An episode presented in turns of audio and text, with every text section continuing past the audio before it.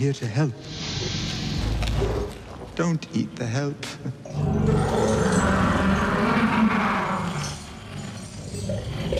when I was a child, an uncle asked what gift I wanted for my name day. I begged him for one of you.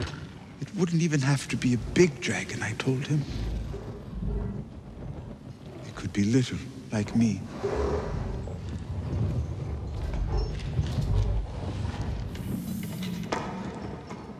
Everyone laughed like it was the funniest thing they'd ever heard. Then my father told me the last dragon had died a century ago. I cried myself to sleep that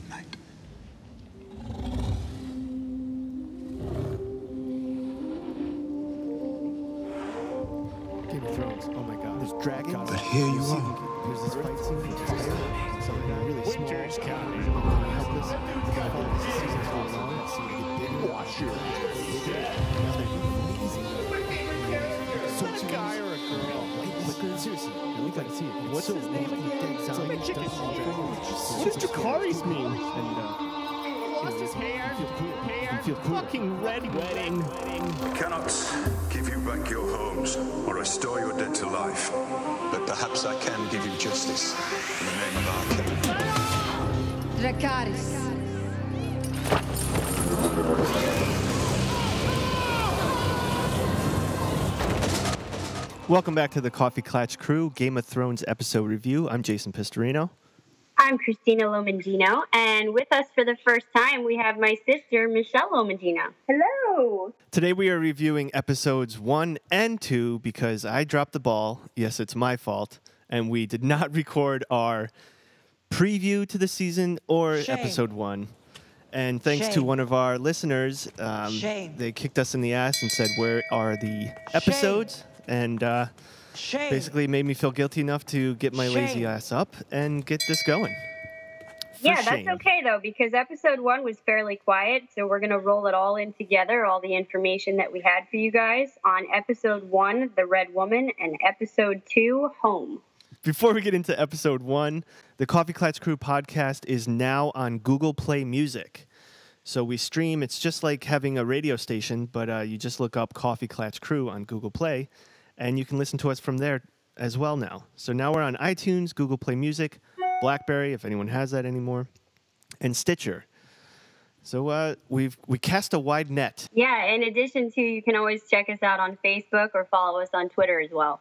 So enough with the shame, and uh, let's get to episode one. Okay, Jason. So, episode one, The Red Woman, was directed by Jeremy Podeswa and written by our very own Benioff and Weiss. It had 7.9 million viewers, and we'll talk about that later, how much it's actually gone up from season one till now in the viewer ratings. Before we get into our overview of the episode, we're going to do a new segment called New Faces and Places, just to get you acquainted with some of the new people you might have seen in this episode that you don't really know, or maybe we haven't seen them for a while and you've forgotten about them. Totally understandable. In episode one, we go to Vaes Dothrak with Daenerys. So we see that Khal Moro, the guy that captured her when she was with her dragon out in the grasslands, he took her back to the Dothraki Sea. Vaes Dothrak is actually the only city in the Dothraki Sea. It's a place of peace where the Khalasars essentially gather and meet to trade, and there is no fighting. There, they have a group of Dothraki holy women, known as the Dosh Khaleen, that live in the city and are respected by all. So when they tell Danny, we have to take you to the Dosh Khaleen, this is where you're going to live now, they really want her to become one of this ruling group of crones. Now, that sounds okay because they preside over the holy city, they're respected, but it's not really her choice and she wouldn't be able to leave. This is her duty. it hasn't been very long since she was Khaleesi. None of them remember her. I think it's a it's a completely her? different clan or different like little group. It Like wasn't part of the same one. Okay. Yeah, definitely. It's a Khalasar, and so they're pretty large, each Khalasar. They don't really travel together. The only time they meet up is in this city when something major happens, like they have a wedding or, you know, they have to have a big trade or something. So I don't think these people ever even met her. Wow. However, we can clearly see that they recognize and respect the name of Khal Drogo, and that's when they decide to sort of back off her. Yet she still can't mess with those rules. They still want to keep her there. Right, so you ready to jump into the overview, Jason? Yeah. We'll start our way at the north and move south and then east. So we're going to cover the Wall, Winterfell, King's Landing, Dorne, Braavos, and Meereen. Start at the Wall where good old Davos and Dolorous Ed find Jon Snow's body. They take it inside and lock themselves in a room against Alliser Thorne, who has decided to assume command of the Night's Watch. We also see Melisandre removing her necklace and revealing her true form as an old crone. Seems like she's lost her faith in her god because her visions were wrong. I thought it was great how, you know, especially for book readers, it's been how many years since uh, you read the last part of that book where he gets Jon Snow gets stabbed? You had to wait many years, right? Yeah, it's been a long time since that book, and that's exactly how they left us as well, with him getting stabbed and left out in the snow. So the first opening scene for season six, and we're looking at Jon Snow. So they didn't even wait. They weren't even like trying to tease you. They're like, "Here, this is what you want to see." Thank goodness. They must have known. I couldn't have waited. I really thought they were going to string us along, and I guess they still kind of did by giving us episode one, which didn't really have any answers as far as Yeah. what happened to him. But yeah, you're right. That was some fan service. Let's go right to him and remind you of what's going on and that we haven't forgotten about him. Now, my big question from this scene, because, you know, episode one was a lot of setup, there wasn't really too much action or character development happening. I thought the big moment was Melisandre taking off this necklace and showing us she's actually a very old woman. What do you think the importance of that was? She was knocked off her game, so to speak. She, the only Melisandre we've ever seen, is confident, totally believing, having 100% faith in herself and the God of Light. This was a whole new side of her. She was devastated. Well, I think it showed us visually, you know, how weak she is uh, physically without her God. So essentially, her giving up in that moment, uh, the God, shows that we saw mentally uh, that she was giving up, but also physically, without her God, she's that old, old, witchy looking lady. Right. And I think what we're gonna do, Christina, if you don't mind, we'll probably go through. I'll I'll bring up things from episode two while we're talking about one as well, just to keep. That's fine by location, yeah, because episode one we didn't really get too much going on except setup. But I, I thought, A, I wondered how much of this is her god and is real magic and how much of it is glamours, so to speak. So she has told us, and other people that worship the Lord of Light have told us that sometimes they do use a lot of tricks. It's smoke and mirrors in order to get people to believe that they are powerful. And at the end of the day, perhaps they don't have that level of magic or connection. It appeared as though she did, as she was getting some visions in the flames, but now she thinks they were all wrong. And so, yeah, she feels very lost, I think. Yeah, her faith is totally taken from her because she had all those visions. She had blind faith in believing that this was going to come true. We've seen her magic. It wasn't just glamour. Uh, she actually had a, a demon come out of her vag and kill Yeah. someone. Um, But she, she, you believe she did see things in those flames? I do. I do believe that. Um, Yeah, I think she did too. I think she really thought Stannis was the next prince that was promised. And when it wasn't him, she thought she just interpreted it wrong and that it wasn't for God's fault, that it was actually Jon Snow. Now that it's not Jon Snow happening either, she's really questioning herself, her own connection to the Lord of Light. Do you believe she ever received communication from the Lord of Light? In the forms of these visions, I think, in the flames. Yeah, it's it's one of those typical, uh, or not typical. You know, you see it often. She's kind of like the medium between our world and the God of Fire's world, and she's not being spoken to. Instead, she's getting these visuals that it's up to her to interpret it and make it come to fruition through her own interpretation. And I think what we're seeing here is that she did see visions, and they are true, but she just totally got the interpretation wrong on who is going to be the uh, king and who's going to lead that that vision for, forth. Yeah, she said that multiple times in the books, actually, when other people, including Davos, were questioning this religion and its truth. She said, It's not the Lord. He has ultimate power. That is all true. It's me as a human that misinterprets what he's trying to tell me. But I think the biggest thing in that scene was to draw parallels back to the Red Priest, Thoros of Myr, and Beric Dondarrion that we met with the Brotherhood Without Banners when Arya was traveling with them. Yes.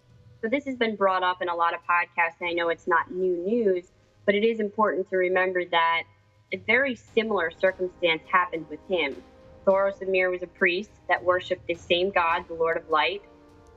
He didn't really do a very good job of it. Most of what he did was smoke and mirrors. He didn't really have a real connection to the god. It wasn't until his friend Beric Dondarrion was killed and he was at his lowest point that he bent over his body and he prayed to bring him back. It was a very real human moment, and I think finally that is what we see later in episode two with Melisandre. She tries the ritual first, she tries the right way to do it, it doesn't work. It's not until she leans over Jon's body and she says, please. She really wants him back. I think that's why it happens. Yeah, and you, you did mention before that it's um it seems like once you lose the love or you lose uh, your faith, that's when it becomes more powerful. I think it's because they're not trying to act high and mighty anymore. They actually are engaging in this very serious religious connection now at this low point. They're praying with everything they have. They're putting their faith into the God. I don't know what else to do. Please help me. That's the moment that it happens. So, Jason, like you said, if you want to go into episode two, after that, we see that Ed, Tormund, and the Wildlings imprison the mutineers. And I was so happy to see this that our little group was locked in the room. Davos didn't know what else to do. Thorne and the Night's Watch were getting out of control. And somebody finally went and told Tormund, We need help over here. And he came over and he delivered. Yeah, who did that though? Because as a viewer, you, you saw them all locked in the room. It didn't seem as though anybody left. I think Ed left. For you viewers, it probably doesn't mean much, but Ed Tollett was a character we knew a little bit better in the books. They called him Dolorous Ed. He always sort of had this sad look on his face. He was part of the crew here at the Night's Watch. He was very devoted to Jon. And I think he was the one that went and told Tormund they need help. So the Wildlings were still fairly close, you have to assume. We haven't Yeah. really seen what they've done since they got past the wall. No, that's a good point. We haven't. I know they had spoke of in the show, and we saw in the books they were thinking of reopening some of the castles along the Night's Watch. So at one point, I don't know, there was well over 20 castles all along the wall. Present day, there are only three that are opened and manned, but it was part of Jon Snow's idea to open some of these other castles back up, try to fix them up, and put the wildlings in them for the time being. So maybe that's what they're doing. I'm not really sure.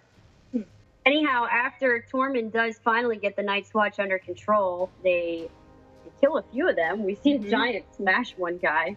You don't shoot giants with arrows. Apparently, important lesson. anybody that thought that was a good idea got uh, the message clear to them now. Yes. And Alliser Thorne was in prison, so he's going to probably live to fight another day and cause some more trouble for us, so under control right now. And Davos finally persuaded Melisandre to try this magic. She told him she didn't know how to do it. She didn't think it was going to work, but she was going to give it a try. It does appear to fail. Now, do you think everybody sort of left this room a little too quickly? She finishes the spell, waves her hand, and they're like, uh, 30 seconds, it didn't work. Let's go. I want to go back just a little bit because that was one of my favorite scenes in the episode was Davos' speech to Melisandre. Yes. It was extremely powerful.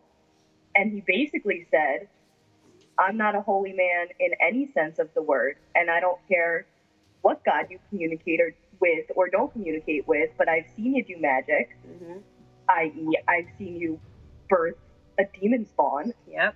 so I know you do have power. whatever power you do have conjured up now and saved on.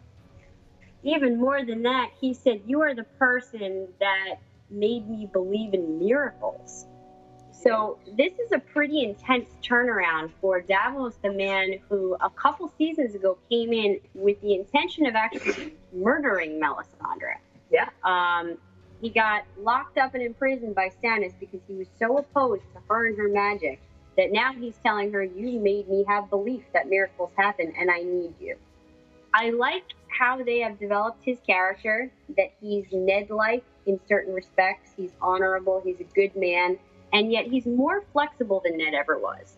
He's willing to bring people over to his side or to try things he doesn't actually think are right if it's what's called for in the moment. That serves the greater good. And that's why I think he's a character that's going to continue to last in this series. I hope, but every time you uh, really like someone, they die. So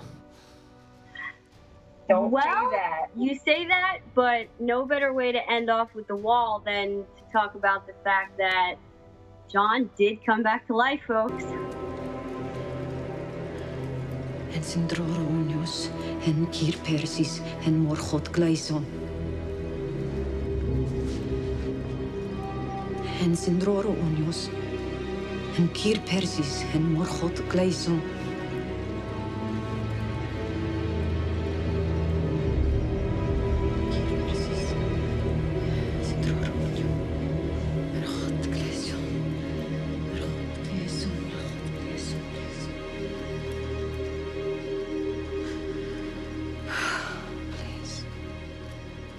He did. We don't It know. happened. Can we take a moment to celebrate? That's true.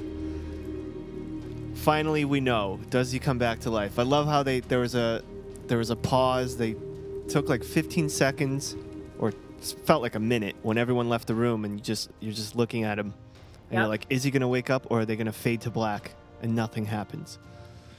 And he wakes up with a gasp and his eyes wide open. And one thing to note, his eyes aren't blue, so that's a good that's good news. Not Uh, a White Walker. huge gasp for air. So that says to me okay he's human at least you know the air. We don't know if he'll be the Jon Snow that we know and love. Uh, is he going to be a, a angry Jon Snow vengeful? Or is he going to be even more balanced? And will he have powers now? You know when you come back to life oftentimes people have like powers that they didn't know they had it's like unlocked Yeah. Yeah, there was a lot of theories about how he would come back, what it would look like. Again, I think that people are drawing the Thoros and Beric parallels because that seemed to be a very big foreshadowing. Um, George Martin put that stuff in there for a reason, and that's the only thing we have to base what's going to happen now off of. And so, if you go by that, Beric told us that yeah, essentially, when he came back each time, when Thoros brought him back, he was still a man. Uh, he was still relatively normal, walking around looking like he always did. He lost a piece of himself every time he was resurrected. So, I mean, what is that going to mean for Jon? That doesn't sound too bad for him to just lose a small piece of himself. right But there were other questions. I want to start off with um, now that he's back, we know that he was the 998th Lord Commander when he was in charge of the Night's Watch. Then he dies, and Alliser assumes command, making him the 999th.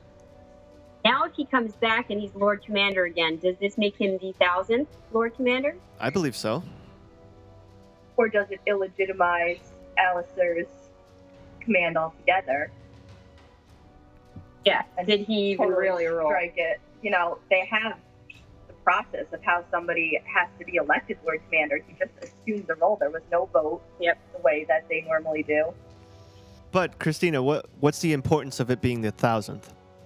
Well, they paid some credence to that in the books, talking about they thought it might mean something, that something epic would happen when the thousandth Lord Commander was ruling. Um, however, we don't really know a lot beyond that, and will he even want to be Lord Commander? We know that in the Night's Watch vows, you are sworn to this duty until your death, but technically he has died. So does this free him of his vows now? now could he go back to Winterfell and rule? The way Stannis had offered him. Would he even want to? Yeah, it's a lot of questions. Will he even have time to? Because Ramsay's whole crazy plan was that he wanted to storm the Night's Watch, take people out, kill Jon Snow. Now that Roose isn't standing in his way, and we'll talk about that in a minute, uh, I think Ramsay's going to just head north very short, shortly. Yeah, so it'll basically be another defense, but uh, on the other side of the wall again this time. Yep. Ramsay does not scare me as a serious threat. I think I don't think he's smart enough. I don't think he's capable of organizing and maintaining any sort of army that's worth being a decent threat. You know, I thought that for a very long time as a book reader, and it's good that kind of moving into the next location, what we had was Winterfell and how that ties in with the wall. So I put him down for a while too, thinking he was a psychopath, and especially without Roose at the helm, he wasn't going to really know how to rule. However, he does still have a fairly large army. Uh, we're seeing in these scenes at Winterfell that a lot of the men at the castle seem to be loyal to Ramsay, and perhaps have been in secret for a very long time, not Roose's men anymore, but Ramsay's. Um, and he has accomplished quite a lot strategically um, in the past two seasons. So I don't know. He's a man to fear, I think. Although people's loyalties are shaky in these stories, they they come and go, and alliances form and fall apart very quickly. Well, I think that you see alliance-wise, just traveling into episode two a little bit. I was going to tell you one new face that we have is Harald Karstark. So the scene at Winterfell where Roose and Ramsay are talking to each other and they're discussing what their next move is. Ramsay says he wants to attack the Night's Watch. Roose tells him this is a bad idea. So he could follow his son's ideas to a certain extent, but something like this is crazy because the Night's Watch is old and prestigious, and attacking them would mean losing a lot of their staunch northern allies, and he doesn't want to do that. There's a man involved in this conversation off to the side. This is Harald Karstark. So he is son to Rickard Karstark. Rickard was the man that Robb Stark executed during the war for killing Lannister boys. You guys remember that? Yeah. Yes. The Karstarks have always been very, very close to the Starks. In fact, their bloodlines were merged way back when. That's why their names sound similar. And it was a definite blow to lose them as allies. And it seems like that had a very large ripple effect. And now the Karstarks have gone over to the Boltons. Yeah, in other news at Winterfell, you know, you did see Ramsay kind of mourning Myranda's death in his own weird way. Yep. We did see this interaction between Roose and Ramsay, and then Walda, you know, we find out the news she gave birth to a baby boy, and that's just too much. Ramsay can't handle it anymore. His position's threatened, and he kills Roose. I gotta tell you, this is my first real Game of Thrones shocker that I didn't see coming because there's no book uh, Bible for this yet. And how about how they played that scene? You didn't know. You knew one of them was dead or seriously hurt, but you didn't know who it was. And I thought it was Ramsay at first. I thought that since he had a new son that was his, he no longer needed his bastard son. And I was totally shocked when I found out that Ramsay had killed Roose. Well, yeah, I mean, this for me was kind of like a red wedding moment because I didn't have any canon to base it off of. I had no idea it was coming, and I really didn't think Roose was going to be taken out of the game so early. I thought he was going to make it a ways longer into the storyline. We've we've had two episodes so far, and so many deaths already. It's insane, and to key characters. Well, and Jason, like you said, Roose was sort of one of our last good old boys, so to speak. He was a bad man, but he was one of the last of the old crew. Yeah, the where they're the last of the old crew where they know their politics in war, and they play more of a chess game rather than uh, just thinking one or two moves ahead.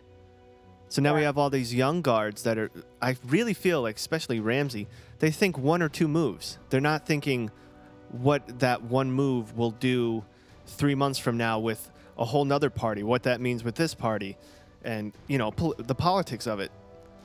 Yeah, absolutely. I think it's going to be really interesting to see what happens in the north. And I also think does uh, if he rides north to attack the Night's Watch. My whole theory towards the end of the last season was George R. R. Martin is bringing a lot of our main characters together into groups of a few locations. Yes. So in the north now, you know, we had Davos, Jon Snow, Melisandre, the Wildlings. It looks like we're going to have Brienne and Pod taking Sansa north to the Wall, and now you would have Ramsay going north to the Wall. So it seems like he's clustering all the characters up together, getting ready for the wars to come. Yeah, we we've gone so many seasons where they they all spread out from season one to so many different locations. They're all on their own storylines, and you're right. Yep. Now they're all gonna come together, and we're gonna. It's like I feel, I feel the momentum growing. Um, in other past seasons, it was like a slow burn to get the storyline to mold, but now I feel like that momentum is just quickly going through, and we're gonna get uh, answers to a lot of questions, and of course, uh, new questions as well. Yeah, definitely. Uh, the last events that we saw at Winterfell here was that, you know, Ramsay obviously had Walda and the baby killed. And then we go over to Sansa and Theon, who had escaped into the woods. And Ramsay's men do wind up finding them, but just as they're about to capture them, Brienne and Pod come in and basically save the day. Brienne makes an oath to Sansa, which, if you remember, is the same exact oath that she made to Catelyn a couple seasons back. Right. And Sansa finally accepts her into the service. And looks like they're going to go try to seek Jon Snow at the wall. But oddly enough, Theon decides he's not going to go with them. He says even if forgiveness was offered to him as part of the Night's Watch, he doesn't deserve it, and he's going to go home to the Iron Islands. I was shocked about that. I was too, but I think with this happening, we're gonna progress his storyline, which has kind of been stagnant because he's been trapped and really losing his himself physically and mentally. Um, I think if he stuck around with that group, he would have just been, you know, a side following character, and he wouldn't have had much effect on the storyline Okay. this way, I think um, we're gonna kind of see him progress in his, you know, he's gonna have to rebuild himself, and this is the only way he can do it. And we haven't talked about it yet, but with what's happened in the Iron Islands, um, I think it's actually good that he shows up. Well, yeah, obviously they're going to become more prominent, and perhaps that's the way to keep bringing them into the fold is to send Theon back there. Because let's not forget, if the Iron Islands went according to the rest of Westeros' rule, he would be uh, Theon the next be. heir to the throne. Yeah. Um, they don't. We'll get into that later, but it is a interesting turn that he's going to go back there. What do you think would possess him to want to go back after what his father did to him? I really don't, don't think he wants to be there. Um, I think he's got some kind of alternate agenda. I have no idea what that is. I don't think there's any love lost. I don't think he wants to see his family, his sister, and I don't think he wants to rule there. So, So there has to be a reason. How much does he know of what the Boltons' plans are? I mean, he was kind of in. He knew a lot last season because he was always there. yeah. But Reek always hasn't been really. We haven't seen him next to Bolton in a yeah, while. Yeah, they weren't they weren't showing it in the TV, but in the books, he did still know a lot. He overheard everything. So maybe he'll use that to his advantage. We'll have to see. And then the last thing in the north that we didn't talk about, because it's a little out of sequence, but before we head south, I think we should go all the way up north, north of the wall, to check in with Bran because it's been a whole season since we have seen Bran and company. Yeah. And the, Bran is man. yeah, the actor has physically now. grown a lot. I don't know about you guys, but it was it was almost like looking at Robb again to see a grown man Stark, you know, dark and brave and I don't know, it was it was I was proud of him. Yeah, and yet he is different than a lot of the other Starks, right? I always get this feeling that, yeah, there's a little bit of that Robb and Ned in him, that proud, good man. Um, but he's also not so stuck to the rules. He's always been more creative and imaginative and kind of color outside of the lines. And clearly, we are learning more and more that he is very powerful. So we found out that it's unusual for somebody to be a warg, um, i.e., they are able to go inside of other animals, other creatures, And put their consciousness into them. Nobody ever goes into people. So that's even more rare. Right. He can Right. do that. He could do that. But even more rare than being able to warg is having green sight, um, being able to see events into the past and the future. And people that can do both, it's almost unheard of. There's been very few people who were ever able to warg and have this green sight and do everything he can do. So, I mean, we got to believe this is why the three eyed raven has been sending for him and wanting him there for training because he's got power that he can do something with. Is it, is it akin to a godlike power? Um, above the realm of humans and people? I think he's above humans and people. I don't know how far that's going to go. I know that hopefully we're going to get more background on these children of the forest who were not gods, but they did have much greater abilities. Um, they had a much greater communion with nature, and thus they kind of had a nature magic that they could practice. And they were able to stand up against the White Walkers in far, far past history. Well, I think just like Melisandre has quote unquote powers with utilizing the God of Light, I think uh, the Children of the Forest and Bran, they have quote unquote power, but they're utilizing Earth as their God. Yes, and nature, absolutely. So, you know, it's the same thing. They're kind of like the medium between it, but they have more control. It's actually what they want to do. I mean, his ability to go back in time, that's pretty hip. And that's definitely going to be used as a narrative to explain some storylines that we don't know from the past. That's going to be utilized. Well, like you said, the, the forces of nature seem to be a huge underlying driving force behind a lot of what's going on the fire, the ice, the earth, the air, the light, the darkness.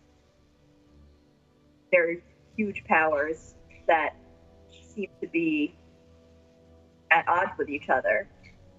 as well as the religions. And it doesn't seem as though they're all worshiping different religions that maybe could be the same God. It seems as though they are actually different. And um, so, are they all real? Which is the strongest? How is that going to play out in the wars to come? And it's all coming to the forefront now. Uh, the TV show was very careful to kind of keep the magic and the religion and everything toned down until this season. And I think we're really going to start ramping it up with those factors. Let's do talk about his vision, though. Yeah, I want to explain that for those of you who have forgotten, uh, since it has been a whole season without him. How is Bran actually able to look into the past, the future potentially? So he's being trained by this guy, the Three Eyed Raven. They have a communion with these weirwood trees. We see that the Three Eyed Raven actually looks like he's becoming part of the tree. I mean, the roots are like interwoven into his body. And they're able to look out through the eyes of the trees throughout the Seven Kingdoms, other weirwood trees or heart trees. And the way they're able to do that was way back in the day, the children of the forest had carved faces into the trees. And so now, because they're able to commune with the tree, they can look out through the faces and see anything that that heart tree has ever or will ever see. It's quite a power. Like tree vision, basically. Tree vision. Um, and so, yeah, we get our first glimpse of what Bran sees on TV a vision of young Ned, Uncle Benjen, and Lyanna Stark back at Winterfell. And And we see a young Hodor. Hodor! Willis. Oh, yeah, we actually learned was named Willis, Walder to those of you book readers. And he was not mentally disabled back in the day. So this is not something he was born with. Something did, in fact, happen to him along the way. And I'm sure we will learn that.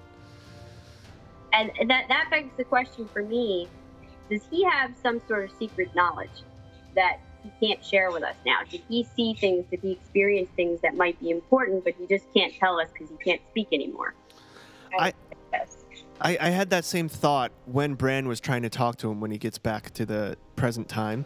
And he's like, Hodor used to talk. And the way his face, that actor's amazing. He's able to portray a lot of thought and uh, emotion just with his face and that one word, Hodor. Yes, Kristian Nairn. His face showed that he knows something. There's a story that he wants to get out, and all he can say is, Hodor. But you can see it in his face. He wants to say, Yes, this is why, blah, blah, blah, blah, blah, blah. well, not only that, but it seems he's being protected. Um, a lot of people thought this was his mother that came in and stopped him from sword fighting in the vision. That was actually Old Nan. So, for those of you who remember Old Nan, she raised the Stark kids. We saw her telling Bran uh, stories about the world when he was younger. Uh, this is her. Old man? younger. Yes, Old Nan. Oh, Nan. N A N. Yes. Okay. and Hodor is actually her great grandson. And so she was shepherding him away from that experience. I think there was more to that that we're going to find out later. We also see a young man overseeing them, the guy who had the long sideburns. This is a young Sir Rodrik Cassel. That was Winterfell's master at arms. He helped train them how to fight. More importantly, we see a young Lyanna. Uh, I think it's it's key to note how they're depicting her. She's seen riding a horse, wearing boys' clothing, uh, sort of a tomboy like Arya, and they have made that correlation before. People have told Arya she's very much like Lyanna used to be. Right. And that's the whole R plus L. R plus L equals J theory. Exactly. Was there a place where we actually saw something that said R plus L, or was that only in the book? Did they show? Was there a vision of that in the show? Not yet, but I think uh, next episode we caught the preview, and uh, it looks like we might be getting a vision of the Tower of Joy, which, for those of you who read the books, would be the scene that would explain to us um, Jon Snow's parentage, and if that theory is actually correct. So we might get that next episode. So uh, remind the listeners what R plus L equals J means. Um, yeah, so I think we could just say all spoilers out the window now because book readers are pretty much at the same place as you TV watchers. If you are not interested in hearing this, tune out for the next 30 seconds. Hmm. That's your warning. But basically, there was a lot of talk that Jon Snow was not actually the bastard child of Ned Stark, that he was Stark, but because he was a child of Lyanna Stark. Ned's sister, Lyanna, we believe was actually in love with Rhaegar Targaryen. As the twisted history goes, they tell us that Rhaegar kidnapped and raped her, that he took her to the Tower of Joy during the war, Robert's Rebellion. And when Robert heard about that, he was so enraged that he sent people, including Ned, to go recapture her and take her back. Um, but we don't think that was true. We think she was actually in love with Rhaegar, who was Dany's older brother, by the way. He was killed in that same war. And we think that they actually did have a child. And when Ned went and found her at this tower and she was sick and dying, that it might be from childbirth. And she might have given him this child and asked Ned to keep him safe. And of course, keeping him safe would mean nobody finding out who he really is because that's too dangerous. And so perhaps Ned thought being a bastard child of his, uh, that would make him go unnoticed and he'd be allowed to live. So, in theory, we're thinking Jon is part Targaryen, part Stark. Correct. And uh, if you go back and look at screenshots or go back to the uh, last episode of season 10 when Stark gets stabbed, uh, last episode of season 5 when Stark gets ta- stabbed, you'll see that the blood that kind of crawls out from under him into the snow forms a dragon. And then again, when you see the snow in episode 1 of this season, the blood without his body there, the blood again uh, depicts a drag, a man riding a dragon. Yeah, there's a lot of talk and theories out there, especially for book readers, about who the secret Targaryens in this storyline could be. And Jon is right at the forefront. And the reason that's talked about that a lot is because there are three dragons, but in history, there's only been one rider for one dragon. So if Dany rides Drogon, that means she can't really ride any of the other dragons. You need two other people who have an affinity to ride those two other dragons. And most likely they would be at least part Targaryen. So, you know, who knows where that'll go, but Jon is definitely at the top of the suspect list. And I know I'm jumping forward when I say this, but I have to. With Tyrion being able to talk to the dragons uh, when we go back down south, uh, this was uh, you. You made me privy to this, Christina. The fact that he was able to get that close to them, take off their chains, and not be eaten or anything, one would might think he might be part Tar- Targaryen as well. Yeah, that was the other talk, and there was a lot of theorizing, especially in the book, that Tyrion could be part Targaryen. Now, in the books, he looked very different. Instead of the golden blonde hair of the Lannisters, he had that silvery blonde hair of the Targaryens. Um, he had one brown eye and one lavender. Lavender eyes were very hallmark of the Targaryens.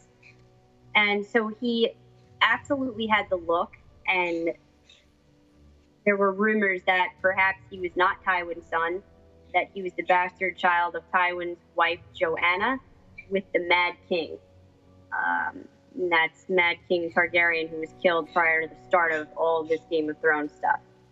And so there's a lot of Tywin throughout the books telling Tyrion, You aren't my son. I never believed it from day one until they prove it. You are not my seed. In fact, Tywin's last dying words were, You are no son of mine. Which we thought he was saying because he was a dwarf, an imp. Yep. Um, little bit, Shame to the family. yeah. You never really thought that it was because he might not actually be his son.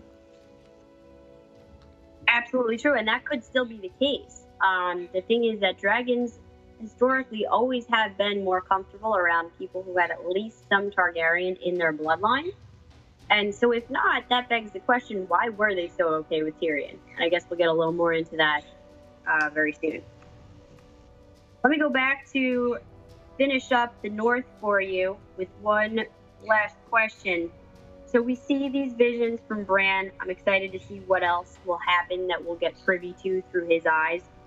When he comes out of the vision, three-eyed raven tells him, you, know, you can't stay there any longer. It's too dangerous. You have to limit the time that you spend in these visions. Why do you guys think that is? What could happen to him?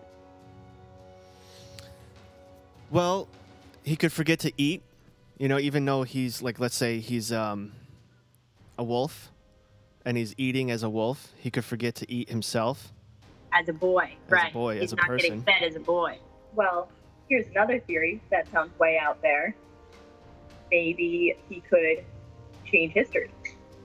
Does he have the ability to communicate when he's in the past? Can he actually influence a series of events? That's a really good question. And I think Bran himself was pondering that when he first came into the vision. He was walking up to people to see, can they see me? He was reaching out his hand, like, am I going to be able to change anything here now? So I think he's wondering that himself. I think it's more like he'll get lost in the past. And, And not be able to find his way back. to Yeah, he'll lose himself as a person. Yeah. Um, that was actually directly said to him in the books, but not about the green sight, about the wargame. Um, he would spend so much time in his direwolf summer skin, and they would always tell him, "You have to come back because you're not eating here. You're wasting away." He's like, "I eat when I'm a wolf." And they're like, "Yeah, but that doesn't translate to you as a boy." And you know, he so missed being able to run, walk, climb because he didn't have his legs that he almost wanted to live as a direwolf. And they said eventually that would take you over and you would get lost and you would never come back. And it's it's sad though. You understand he's so restricted in his own body. He's at the mercy of Hodor carrying him around. Yeah. So to have that freedom back, is so tempting to just stay there and not not go back to Bran's body. Absolutely, and so much that he wants to learn about his own family and his history, his father that he doesn't have anymore. In these visions, he can see him, he can see his uncle. I mean, you could definitely see the temptation there. Uh, but there clearly are more dangers to come for Bran too, because after that we see the Leaf appear, uh, the, the child of the forest that they have nicknamed Leaf, and you guys might not recognize her because it's a different actress than the woman who's been playing that role in season one, but she appears to tell Meera that Bran is going to need her when he leaves the tree. So we don't know what that's about or what for, but there are definitely things to come for him. Well, yeah, and I think she's feeling like her job is done. She's useless now, and she needs to be doing something else. She feels lost. That's why she's out there alone, just staring out into, the, you know, in the danger part zone. Yeah. And uh, basically, Leaf is saying, "You're not done. Your usefulness is not complete." Uh, Bran, once he gets what he needs to get done here, and uh, basically, I'm thinking once he becomes like a full warg, you know, and, and gets those powers and gets main uh, as much control as possible, they're gonna have to go back out there, and she's gonna be needed for the physical Yeah, world but of help. for what? Where are they going to go? What are they going to do? How are they going to fight this? Well, for him, he can go anywhere, right? I still think I still want to see him warg into a dragon. That's a lot of people's hope. Wow. And you have to sympathize with her, though. She's looking out at this frozen wasteland tundra without her brother, without any powers, without anyone, really, trying to fulfill her brother's mission, wondering what life has in store for her. She's so young, she's so alone. And there was this very um, solemn sort of vow made by all of the Reeves to assist Bran. And somehow this family knew that Bran was important, that he was going to play a large role, and they've told their kids to dedicate their lives to helping him figure that out. So I think there's more to that storyline too, the Reeves. Definitely.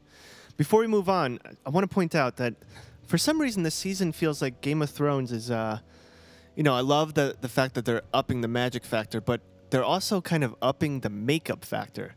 So Leaf, for example, she looks more like a grass and more, you know, like a caric- caricature or Now, character. did you like that though?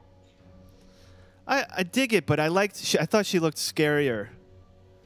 Um, Old way. Yeah, the old way. And uh, the Three Eyed Raven, that's a new actor too, but he's badass. I'm really digging that guy. he is good. I was very upset about the change in the Leaf character. I thought that the other actress had the look of, while she appeared young, there was also something very old and a wisdom in her eyes. Yeah. Like you said, she was a little bit frightening, but she um, conveyed this very old power. This new one, I think they're almost making it look a little too caricaturish. Exactly. It looked a little avatar to me. But they had explained, if you look this up, that what they were trying to do was more accurate, accurately reflect the appearance of children in the books, who were described as being um, having nut brown skin, dappled coloration, and distinctly non-human in race. Okay. And so now that they have more money, they wanted to make them look more accurate. Do you think they have more money? I mean, they had money two years ago. Um, we'll get to that. They have more now. Okay. also, I think the new casting had to do with just um, we uh, the character dr- growing too much within two years, because that those the the children of the forest need to look young, and I bet that person turned into pretty much like a young woman. well, that could be too. Yeah. All right. I have one more thing, and this would take us off on a wild tangent. Just want to throw it out there, and let it hang for a while. We have not seen Rickon in a very long time. Yes. Osha, the wildling, took him to keep him safe, and he's been missing for what I would assume to be years now. Yeah, and supposedly was taking him to some very respectable northern ally family, although who knows? Who knows if we can trust her? Uh, who knows if that happened, if he was killed, if they were captured. I mean, It could be one of a million things. So I just would like to keep tabs on that. absolutely. It's another Stark, male Stark out there. Yeah. It's very true. I forgot about him completely. Most people do, and I think they're intending for you to forget about him for some reason that we'll find out later. Because he also had his wolf. He had Shaggydog. Yeah, we're also going to go through that later where the wolves are.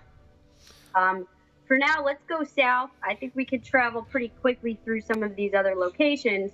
Surprisingly, the next one is King's Landing, and I never would have thought to say we can run quick through King's Landing, but believe it or not, there's not a heck of a lot happening there right now. I think Uh, there's a lot of setup there right now. A lot of shit's going to go down. Yeah, for now, we start off by seeing Jaime arriving on a boat with Myrcella's dead body. He's talking to Cersei, who is a lot less upset than I anticipated her to be. I think she's Um, more defeated. It's not even like she has no more emotion left. She's gone through a lot of shit. Yeah. Well, Jaime promises her revenge in that moment and then goes and confronts the High Sparrow. And seemed to me was basically shit stirring. He wanted the man to get upset. He was looking for a fight. And essentially, the High Sparrow didn't seem phased at all. And that's when we see a lot of other sparrows come out from the wings, Of course. and ready to go. Those fuckers. I love Jaime Lannister says the gods spill more blood than the rest of us combined. Essentially, like Yeah. you're the one that's saying that everyone's done wrong and they have to repent for it and pay for it, but the gods themselves have done worse things. Well, and it seems like the Sparrow wants to wage a holy war, right? Well, that's the only way he's in power. You know, this High Sparrow, he does say one thing, and that this is where I think there's a lot of foreshadowing happening. Uh, he looks at the three statues in that room, that room that we've seen all too much because too many people are dying. Yeah. He says, "I feel that I fear the father." He looks at one statue, the mother. He looks at the other statue, and the warrior. Yep. That's who he fears. Could one venture to say that this is going to culminate into the father being Jaime Lannister, the mother being Cersei, and the warrior being the new mountain character? Yeah. It could be a parallel. I mean, the way he's looking at them, you know, this is the religion they worship, the seven gods. And so the seven gods each took on an aspect, and they are represented as statues in the sept. So what you were saying that the room, this is what used to be the high sept. Um, although not really looking that way so much anymore. The sparrows have sort of done away with all that formality. I don't think this man is truly afraid of any of these people. No, gotta but I say, I think, think it's a wink wink that those are the three that are going to take him down. He is. You think they're going to take him down? I don't. Uh, with that, I didn't at first, but I think so. I think they're on the edge of being demolished. That's my theory. I think that Tywin would be turning in his grave if he saw what has become of the capital of Westeros. Our king is Tommen, who probably shouldn't be responsible for getting himself dressed in the morning. He's just too sweet. He's too innocent. I don't know. The High Sparrow is a total enigma to me. What his true intentions are, where his loyalty is, where his fear is. What his identity is. Who is he and where did he come from? He Nobody just knows. Was wandering the streets of the city, and now he's, for all intents and purposes, in, in charge of King's Landing. King's Landing. Thanks to Cersei. Yeah, she really made all that happen. I mean, let's let's not forget she was the one who armed the faith militant that hadn't been armed in hundreds of years for a very good reason, and this is why. This is why they're fanatics.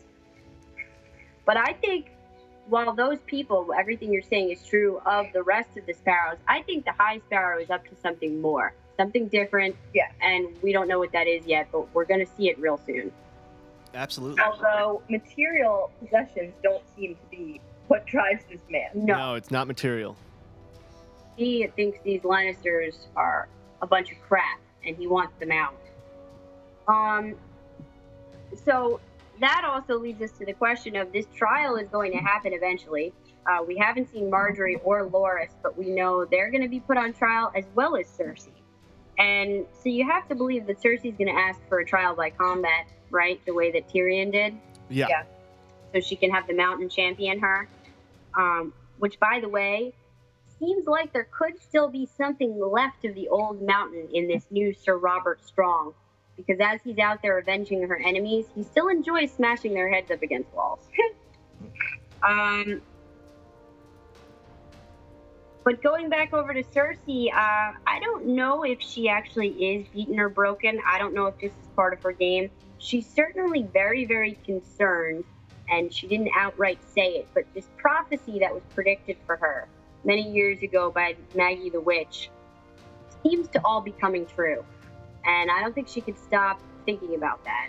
When she asks Tommen and Jaime what color Myrcella's funeral gown was, uh, crimson or gold, she's asking that because part of the prophecy had said that her children, three of which she would have, gold would be their crowns and gold their shrouds. So they would all die, and, and it seems that is happening. Oh boy. And her last son, Tommen, now comes to her and asks for help to be strong. Uh, is she going to turn him into another Joffrey? No, I don't think he can be. I love how she didn't apologize. She had a lot of apologizing to do too. And her answer was, "I'll be there for you," or something like that. Certainly. Well, in the books, it's a very different reaction. Every time Tr- Tommen did try to stand up and be strong and do something, she got angry with him and didn't want him putting himself out there in any way uh, to endanger himself or to become like Joffrey. That's her. That's her last one. Yeah. That's why. Uh, that was about it in King's Landing. We can move on over to Braavos, which we only just got very brief clips of what's happening with Arya. Still living as a homeless beggar, being beaten by the waif, uh, not really adjusting very well to blindness. And she is attacked in the second episode by the waif who turns back into Jaqen and he tells her to follow him. That's pretty much it. Yeah, but I still, I think I'm still really interested in that storyline. I think Bran right now I'm more interested, but uh, just like last year, like her storyline is very intriguing to me. Oh, I- I'm always wondering what's going to happen next. So now, what is her next part of the training going to be? Um, is she going to keep this blindness or regain her sight? I think she's going to remain blind for a little while. I don't think Game of Thrones doesn't really do something that big and then just like fix it that quickly. Right.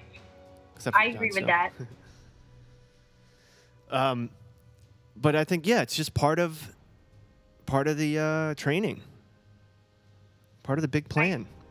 I agree, and I think she's going to have to learn um, how to deal with it to become better at what she needs to do eventually to be nobody.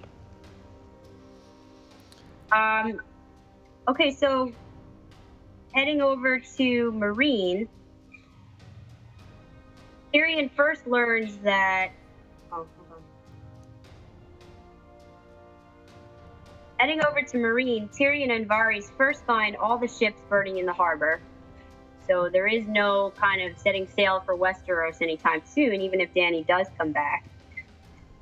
Jorah and Daario are tracking Dany. They find her ring. Seemingly, they know where to go now to, to get to her. And as we said before, we see Dany taken to Khal and promised safety, but being told she has to return to the Dosh Khaleen. Then back in Meereen, Tyrion learns that Astapor and Yunkai have returned to slavery. So everything seemingly that Dany has done from the beginning, freeing all these people, has completely reverted the moment she left the city. And to make it worse, her dragons have not been eating. Tyrion feels he needs to do something, so he goes down to where they're being kept to release Viserion and Rhaegal from their chains. I gotta say, I'm so glad that Tyrion is back with Varys. They're so funny off. It, like there's a little bit of comic relief when they're together, and when they first walk in, the faces they give each other, and you can see Tyrion is right away. He's like, I immediately regret this. Yeah, they are a dynamic duo. I do love them together. And and just Tyrion, I mean, anytime he's on screen, got the balls to go down there and walk up to these dragons. I mean, I have to tell you, I was super scared because in the books there was a whole other char- character that we did not get to meet in the TV show, and he came over to try to proposition Dany, and while she was gone, did try to go down and free one of the dragons with the intention that he wanted to ride it. And he got within two feet of them, and they immediately roasted him alive. So here I am thinking in my head while we're watching the TV show, maybe they're rolling this character in with Tyrion and we're about to see his death right now. But instead, he starts telling the dragons this story from childhood about how he always wanted one, and they do not harm him. Beyond that, they seem intelligent to the point that after he frees the first one, the second one even tilts his neck down to help Tyrion unlock the chains. Yep. So we learned from George R. R. Martin that the dragons are described as being intelligent but enigmatic creatures. So they are fickle. They're inherently magical. Uh, this means they have a sort of alien intelligence that's beyond human comprehension and more in tune with nature and fate. That makes me wonder, you know, once Tyrion unchained them, they didn't try to leave. They just turned around and walked back into their cave. Sort of like all they really wanted was to not be in chains. Yeah, you know, also maybe you know they won't leave unless their mother says they can. So they're still they still love their mother, even though they were very upset with her the last time we saw those uh, together. Uh, but maybe they're just waiting. They won't leave until she says so. Uh, could be. Yeah, I suppose they're worried for her, but this could just be the beginning of a setup too for Tyrion's relationship with the dragon. Like we said, whether he's a secret Targaryen or not, clearly they're comfortable with him. So will he wind up becoming a rider of one of these dragons? Um, and what are I we going to see in the future? I hope so. And we did get, like all of the seasons before, great quotes from Tyrion. This this time, I drink and I know things. All right, so let's go to our last location that we didn't talk about, which actually brings us back to Westeros, but it was a bit of a sidebar, so I figured we'd address it that way. And that is the Iron Islands. Now, before we talk about it, we did have some new faces and places here. We had two new people, actually Euron Greyjoy and Aeron Greyjoy. Euron is is is is a, he's known as the Crow's Eye. That's probably how he'll be referred to. He wears a patch over one eye, and it is unknown what is underneath. Uh, if there's even an eye, if there's a scar. And then you have Aeron Greyjoy, who's known as Damphair. He is the youngest brother of all of them. He's a priest now, although he used to be a drunkard in his younger days, pretty much useless. Uh, he had an experience and decided to change his ways and became a devout priest. So now we see him drowning men and bringing them back uh, in the traditional Greyjoy way. Okay, so at the Iron Islands, we see Balon walking out onto this rope bridge that connects his buildings of his castle when Euron just appears out of nowhere.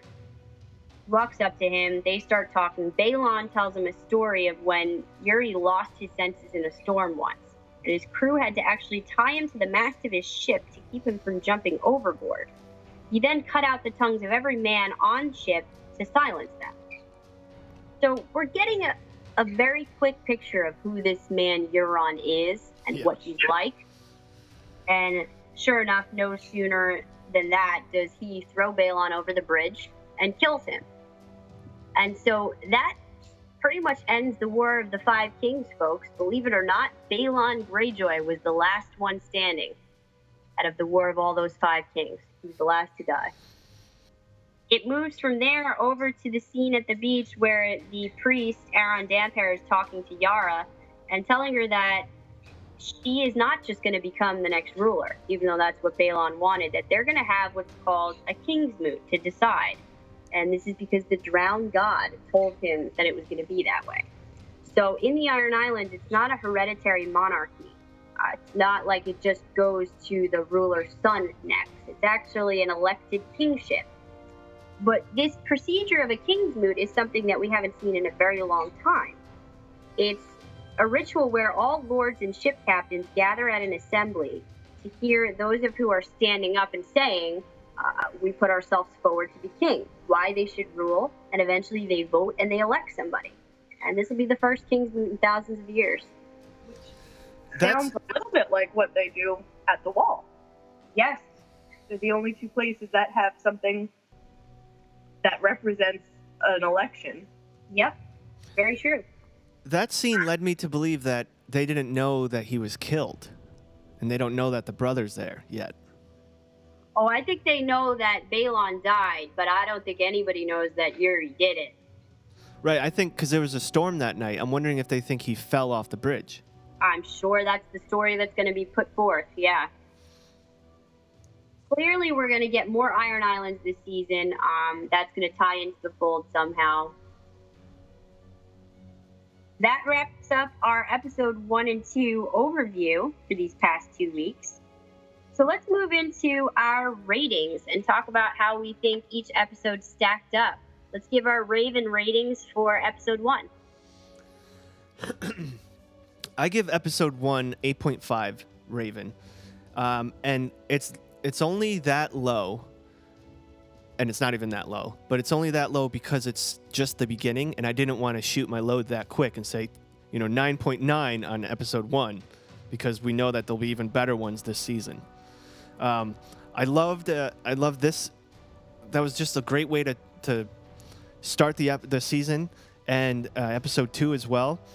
Uh, It's just such so refreshing to be watching Game of Thrones again after we've had to watch two seasons, or I guess one season broken in half of Walking Dead, where they just constantly, you know, just did not deliver. I mean, we stopped doing podcasts about it. That's how much we've gotten sick of The Walking Dead.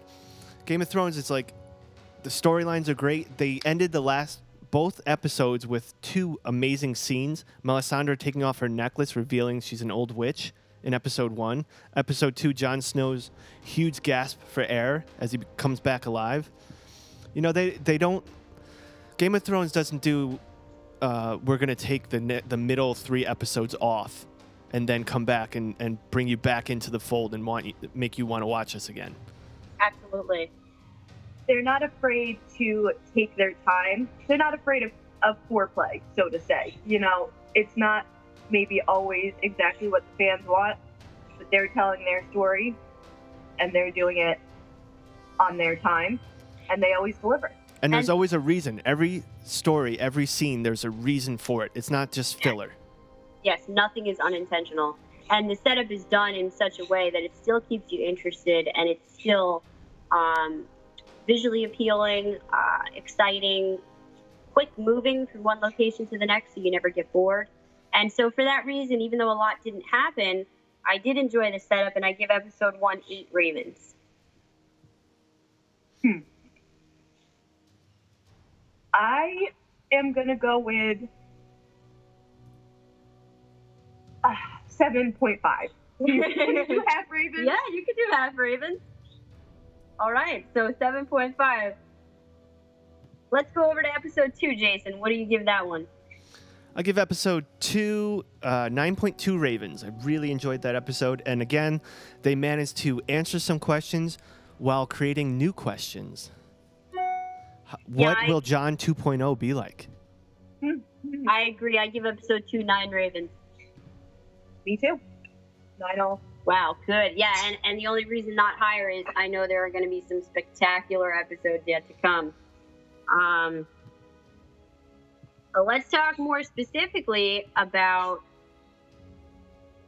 why we liked this in the sense of which character made it great for you. So So I'm gonna s- roll. I'm gonna roll this in together. Episode one and two. Who owns the throne this week? owns the throne. Tyrion. Ah, okay, Michelle, you go first. You say Tyrion owns the throne. The balls alone that it takes to approach two chained up dragons that were believed to be extinct. I- mean, Tyrion is such a small man, and he's never let that affect his bravery, but he looked like a shrimp cocktail walking into the dragon pit. They, they could have eaten him faster than he. I mean, He actually said, "Don't eat the help" at one point. That's why I'm laughing. he was like a little bite-sized appetizer. So he is just my hero. He was so brave. He did what had to be done because at the end of the day, he's right. Dany is nothing without those dragons, and they need to do something to help her while she's gone. And if they die, what what will it matter if she comes back with no dragons? Uh, that's absolutely true. And I was going to say Tyrion too for his quote there when he was talking to them, and he said, "When I was a child, my uncle asked me what gift I wanted for my name day. I begged him for a dragon. It wouldn't have to be a big one, I said. It could be little, like me. Everyone laughed like it was the funniest thing they ever heard. When my father told me the last dragon died a century ago, I cried myself to sleep that night. But here you are. Oh, Foreshadowing. So, since Michelle picked Tyrion, I'm not going to pick him. Um, I'd love to pick Jon Snow just for coming back to life, although he didn't really have that big of a part in that. So, um, I'm going to go ahead and pick Davos to own the throne this week because he is one of the last true good men left in this world. He is honorable, and he is making things happen at the wall for the better that will hopefully set us up to have some kind of fighting chance when the White Walkers come. Yeah, Davos, he's always he always knows what to say. I mean, even when they went to Braavos and they had to request for more money, he was the one that said the right things. He's always there to say the right things. Yep, he is the ultimate voice of reason. Yeah, For me, the character who owned the thrones isn't necessarily my favorite character or a character I even like. I actually loathe him. That's It- okay. is Ramsay Bolton. If the Game of Thrones is a chess game, Ramsay Bolton just made a maneuver that put him, at, at least at the time, at the top. Absolutely. He sacked the king, and it was his own father, and he And he's been making those moves for a while now.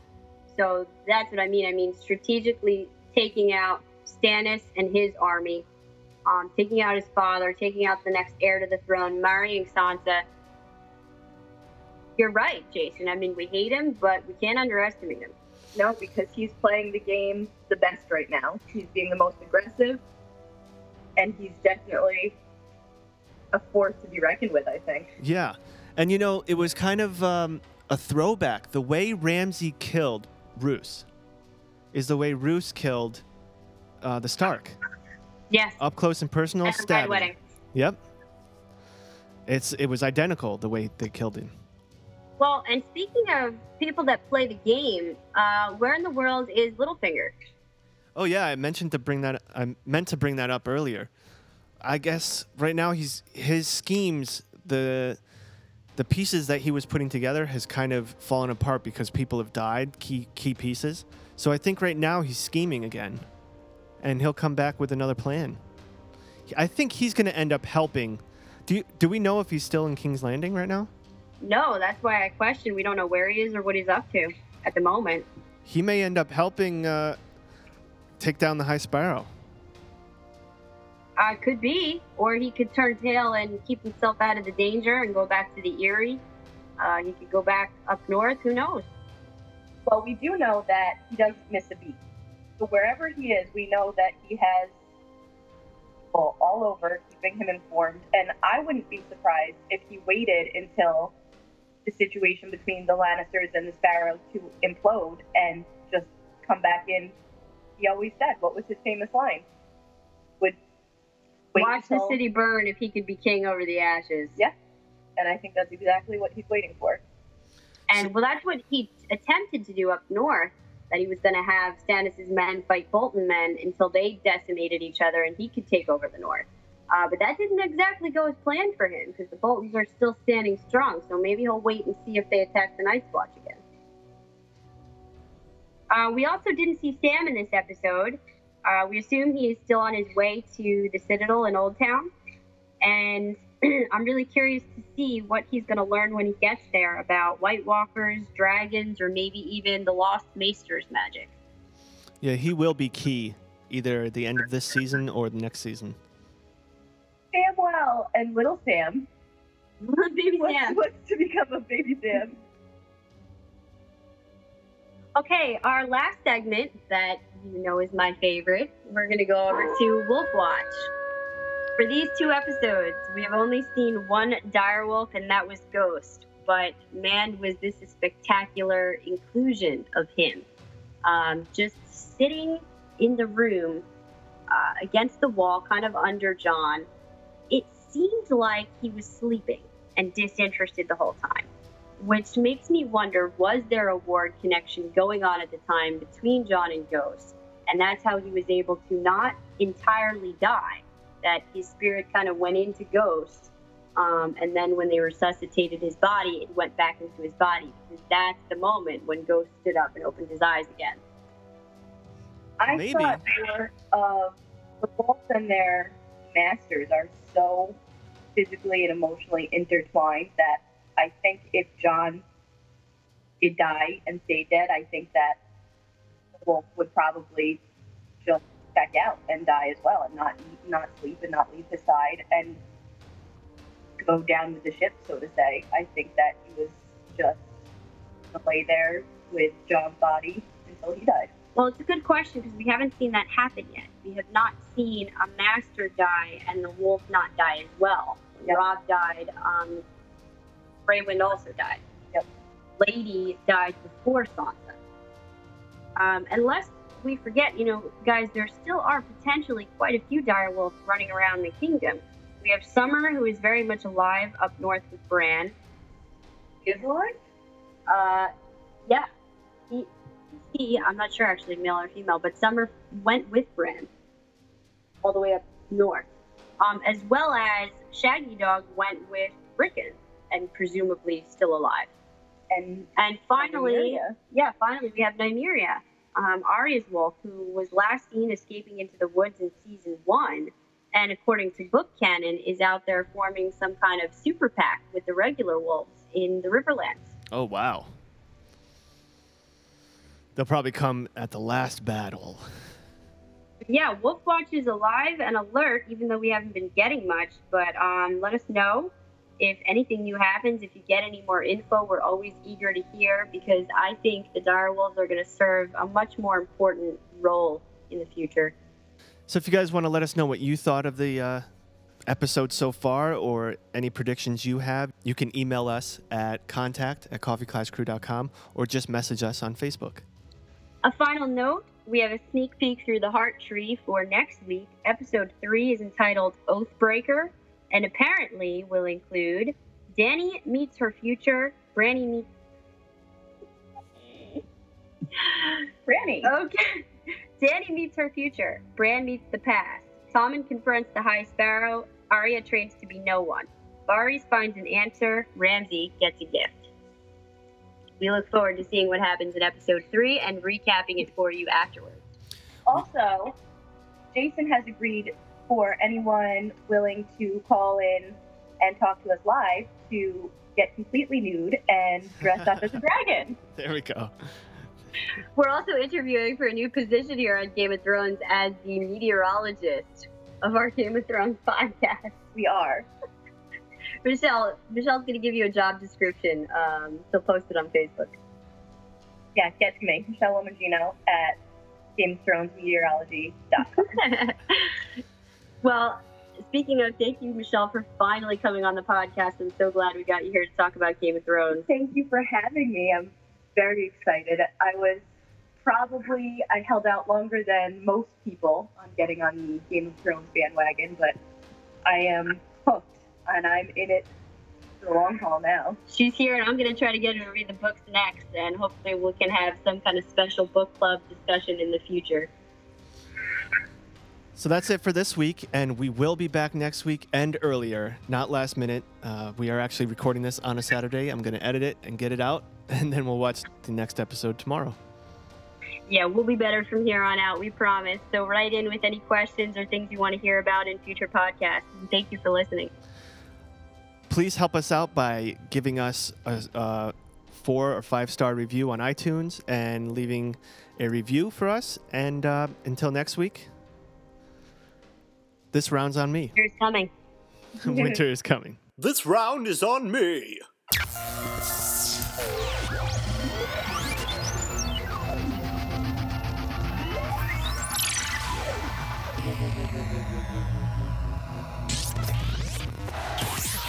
Please hang up and try again. Other two people who we have not seen, but I think are still yet to come back, is Catelyn's brother and uncle, Edmure Tully and Brynden Blackfish Tully, that made it out of the Red Wedding alive, but we don't know where they went. Speaking of Tullys, what do you think happened to crazy little Robin? He's training for fucking.